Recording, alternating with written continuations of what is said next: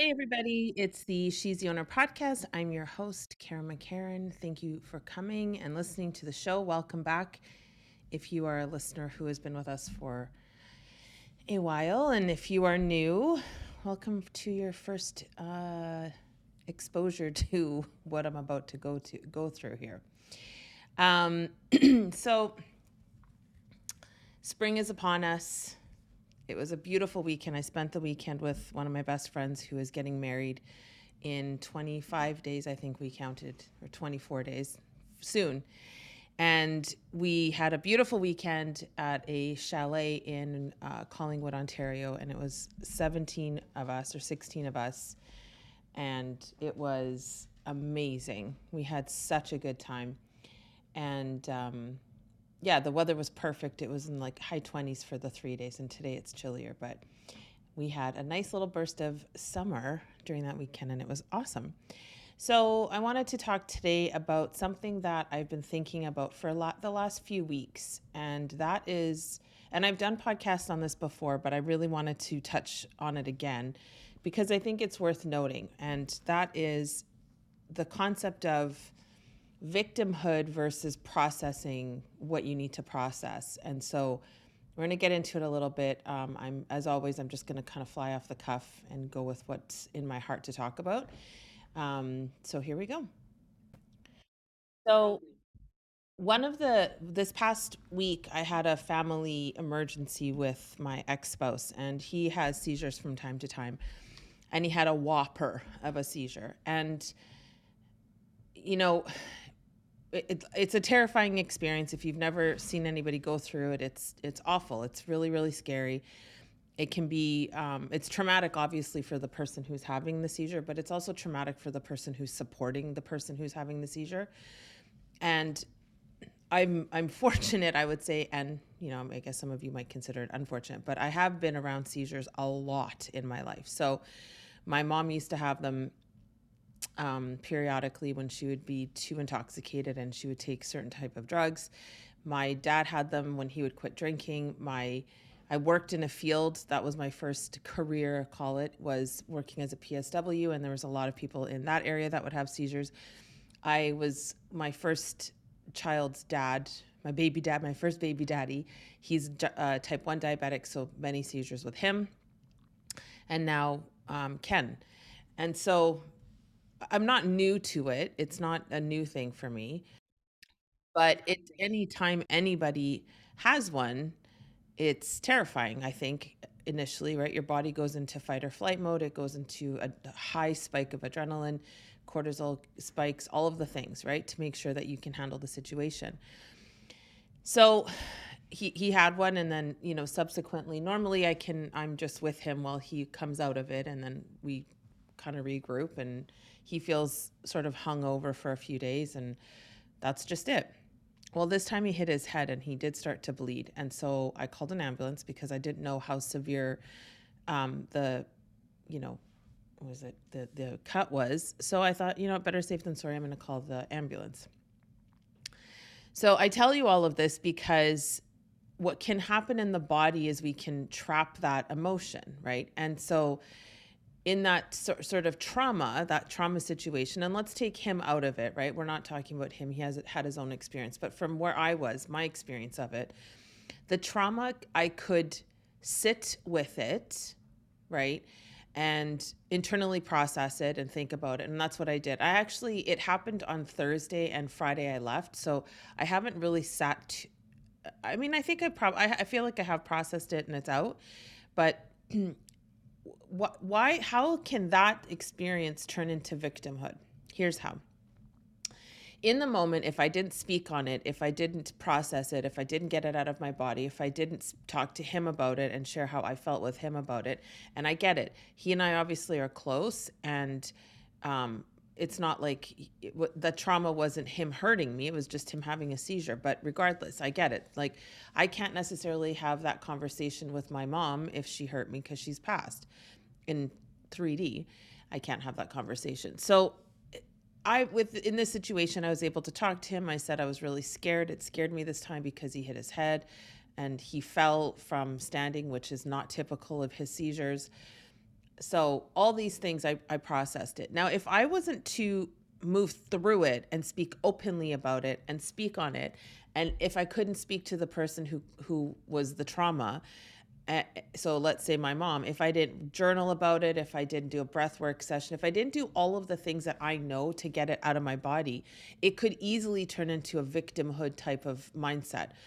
Poor me i had to go through it i had to watch him and i could carry that forever and i could carry that in terms of so one of the biggest triggers that happens for me from my childhood and there aren't a lot anymore but one of them that has really stuck around and part of it is hormonal because I am going through perimenopause right now. And so I'm extra sensitive. But one of the things that just will not leave me for whatever reason is loud sound. So if I hear, so the girls were banging a, a bag of ice on the, on the ground to break it, right? In the kitchen um, during the weekend. And every time I heard it, I thought, holy fuck, someone just dropped. Someone's having a seizure, or my mom's something, or something trauma response ish. And that's like the one thing that might be the only thing that still kind of fucking hangs around is like the loud sound for a second. I'm like, oh, and I kind of panic. But my, my point is like, if I didn't do the stuff that I needed to do to work through Ken having the seizure or mom hitting me or dad hitting me or mom drinking and having, like, if I didn't do the work to get through it, it would hang around forever until I did get through it. And that what that's how it becomes a victimhood mentality. Poor me, this happened to me and I'm going to feel bad about it for eternity. I I'm going to continue to bring it up as though it just happened and life is this way because that happened to me. That is all victim mindset. And the danger of that is you're never going to come to a place where things don't bother you. You're always going to be fuck fuckwithable, right? You hear that term, unfuckwithable. Um, and the I'm in a zone now mostly, mostly, not perfectly, obviously, but mostly where you can't fuck with my energy. Like things that happen, you can't, it might take me 90 seconds or, you know, Tony says 90 seconds or a few minutes or an hour, but in general, you can't fuck with my energy anymore because I know how to move through it because I've worked worked through my own trauma stuff. I've worked through my own experiences that have caused me to potentially go into this victimhood mode. And the the problem when you're when you act as though something bad happened to you and not for you is that ultimately you're giving control up. Ultimately, it's everyone can fuck with you. Ultimately, you know, the job can fuck with you, the economy can fuck with you, the gas prices can fuck with you, your friends can fuck with you, your mate can fuck. Everybody can get a piece of you when you allow yourself to be in this victimhood mindset. And so that's not denying the things happened, right? Like that's not denying the thing. I'm not denying that this stuff happened as a kid for me. I'm not denying that you know, seeing my the person who I was married to and loved for all those years in that way, seeing him have a seizure doesn't scare the shit out. I'm not denying that it happened. What I am saying is it's my responsibility to move through it so that you know, I'm not sitting every time I have a conversation. And you can tell when someone's in a victim mindset when any any topic that you're talking about, they can bring it back to some type of trauma, right? And I know a lot of people like you don't even realize you're doing it but that is that is a classic fucking sign right like i'm talking about my job and all of a sudden the person within two three minutes is talking about how they got fired and how and it was like just the worst thing ever and i don't know what i'm going to do anymore and oh my god. And again i'm not saying you can't have some of that right? Some of that is necessary.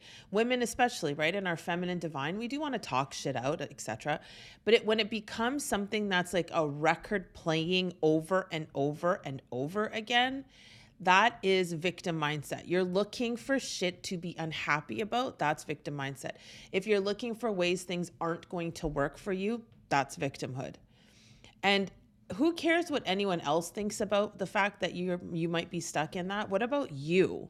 What about the fact that you're never going to live the life you fucking want? You're never going to live a life of happiness and freedom, time freedom, money freedom, all the things if you continue to live in this everything's fucking bad. Everything sucks. oh my God, the worst shit happened to me. Like that energy is going to cock block everything good that could come to you. And P.S., the only person who can clear that energy is you, my friend. And so it's really important like don't deny the thing that happened, right? I'm not denying that that happened with Ken. I'm not denying that it scared the shit out of me. I'm not denying I didn't have a physical visceral reaction to it. But I I am going to deny that that's going to be a narrative for me moving forward, right? I'm not going to sit in that um it's like a it's like a victim soup like, why would I? Because it can show up in many different ways. Like, well, I can't. You know, I mean, there's a, a, a ton of different ways it can show up. Even when when you're talking about childhood trauma, like, if I, you know, for me, it's the abandonment thing is is still um, a piece that really I work actively with my coach on, and I have done for a long time. So I have this. I have a fear of abandonment. So the way victimhood might look in that is I'm I can't be friends with them they're to leave me. I can't go date that guy because he's to leave me. What's the point? He's just to leave me anyway. I'm not to get close to that person because they're just to leave me. That's a victim mindset. How about, you know what? They might leave, they might even die. But I'm not going to deny myself any of the time I get to have with that person. That's fucking awesome. Like that also is victim. I'm not, if you deny yourself happiness, that's a form of playing the victim in the spirit of, I don't want to get hurt. Okay. So be conscious of it. Look around yourself and look at, and the, the sentence you might think is, and this is from true for me. This is how I can assess really quickly. Like, am I being, what, what side of the coin am I on here? Am I empowered or am I feeling disempowered? And in a victim mindset, the disempowering um, question you might ask yourself is, do I feel good when I think these thoughts? Do I feel good when I'm feeling sorry for myself?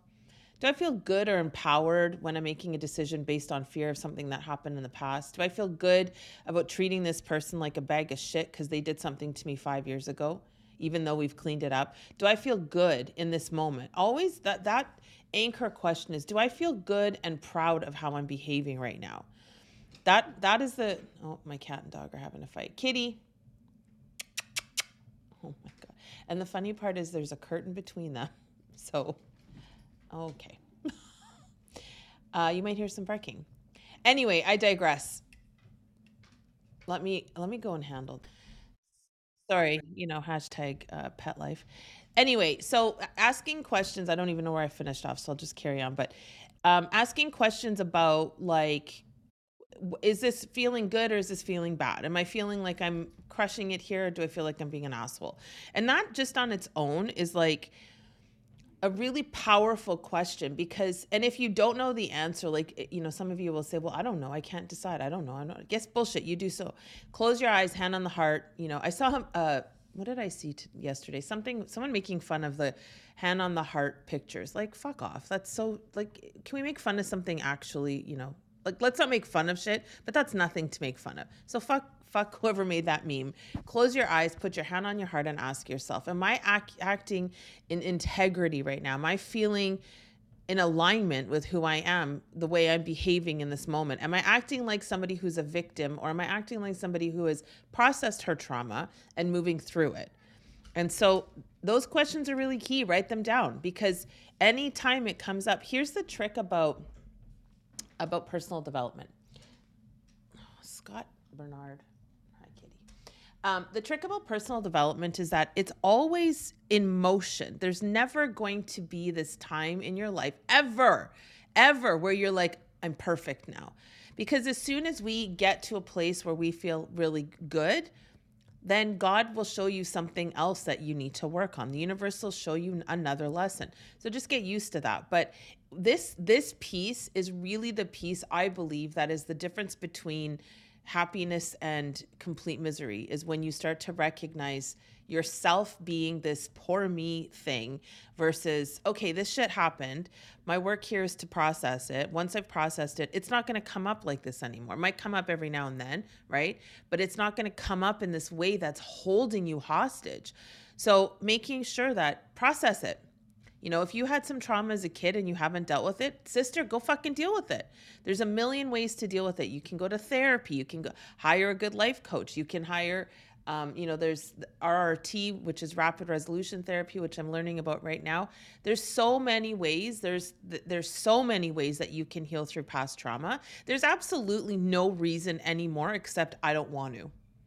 Okay, so if you're one of those people who women who are sitting here going, well I can't, I can't do, I can't afford therapy. I can't. That's victimhood, sister. Because there's no shortage of free ways to work through your shit. So work through it. And here's the fucking beautiful part about working through your crap. Once you've worked through it, you get to help someone else. And I think that's the piece we forget the reason I'm I'm a I'm a solid coach and the reason that I I can move my clients is because I've been through it. If I hadn't been through it, there's no way I know how you feel. I know how you feel stuck because I was stuck. I still am stuck in certain areas of my life. So I know that feeling in my body. So when I sit with a client, I can move her through it because I've been it, I've lived it. And so once you've gone through your process and you've dealt with the things that you want to deal with, guess what? The best feeling on planet Earth is giving. There's nothing fucking better. There is nothing better than knowing that you helped another soul on this planet because you've been through it and you know how to move that energy with them. There's nothing better. So, I talked to a young lady this weekend and she's a juvenile 1 diabetic and she was she was feeling away about some stuff and i said to her you know the quickest way to happiness is helping someone else so i suggested she go and volunteer at a juvenile diabetic ward for a, a, you know an hour or two a month nothing crazy but giving in that way ladies when you give in that way it's magic why do you think i crew so many tony robbins events I don't crew because I fucking need to hear Tony talking a gajillion times of the same content. I know this man's content. Now, I do always get something out of it, definitely. But there are times when I'm at I'm at an event, I'm at an event, and I've literally left the event going, "Did I even hear him talk?" And I I'm right in front of him because I work the floor usually. I'm right in front of him and I still don't even wreck it doesn't resonate because I'm so about the participant. I'm so about the person who's attending for their third time or their first time. Like that crewing for me is an the ultimate gift because I know how these people feel when they're sitting there having to write out their limiting beliefs and do Dickens process and do all this shit.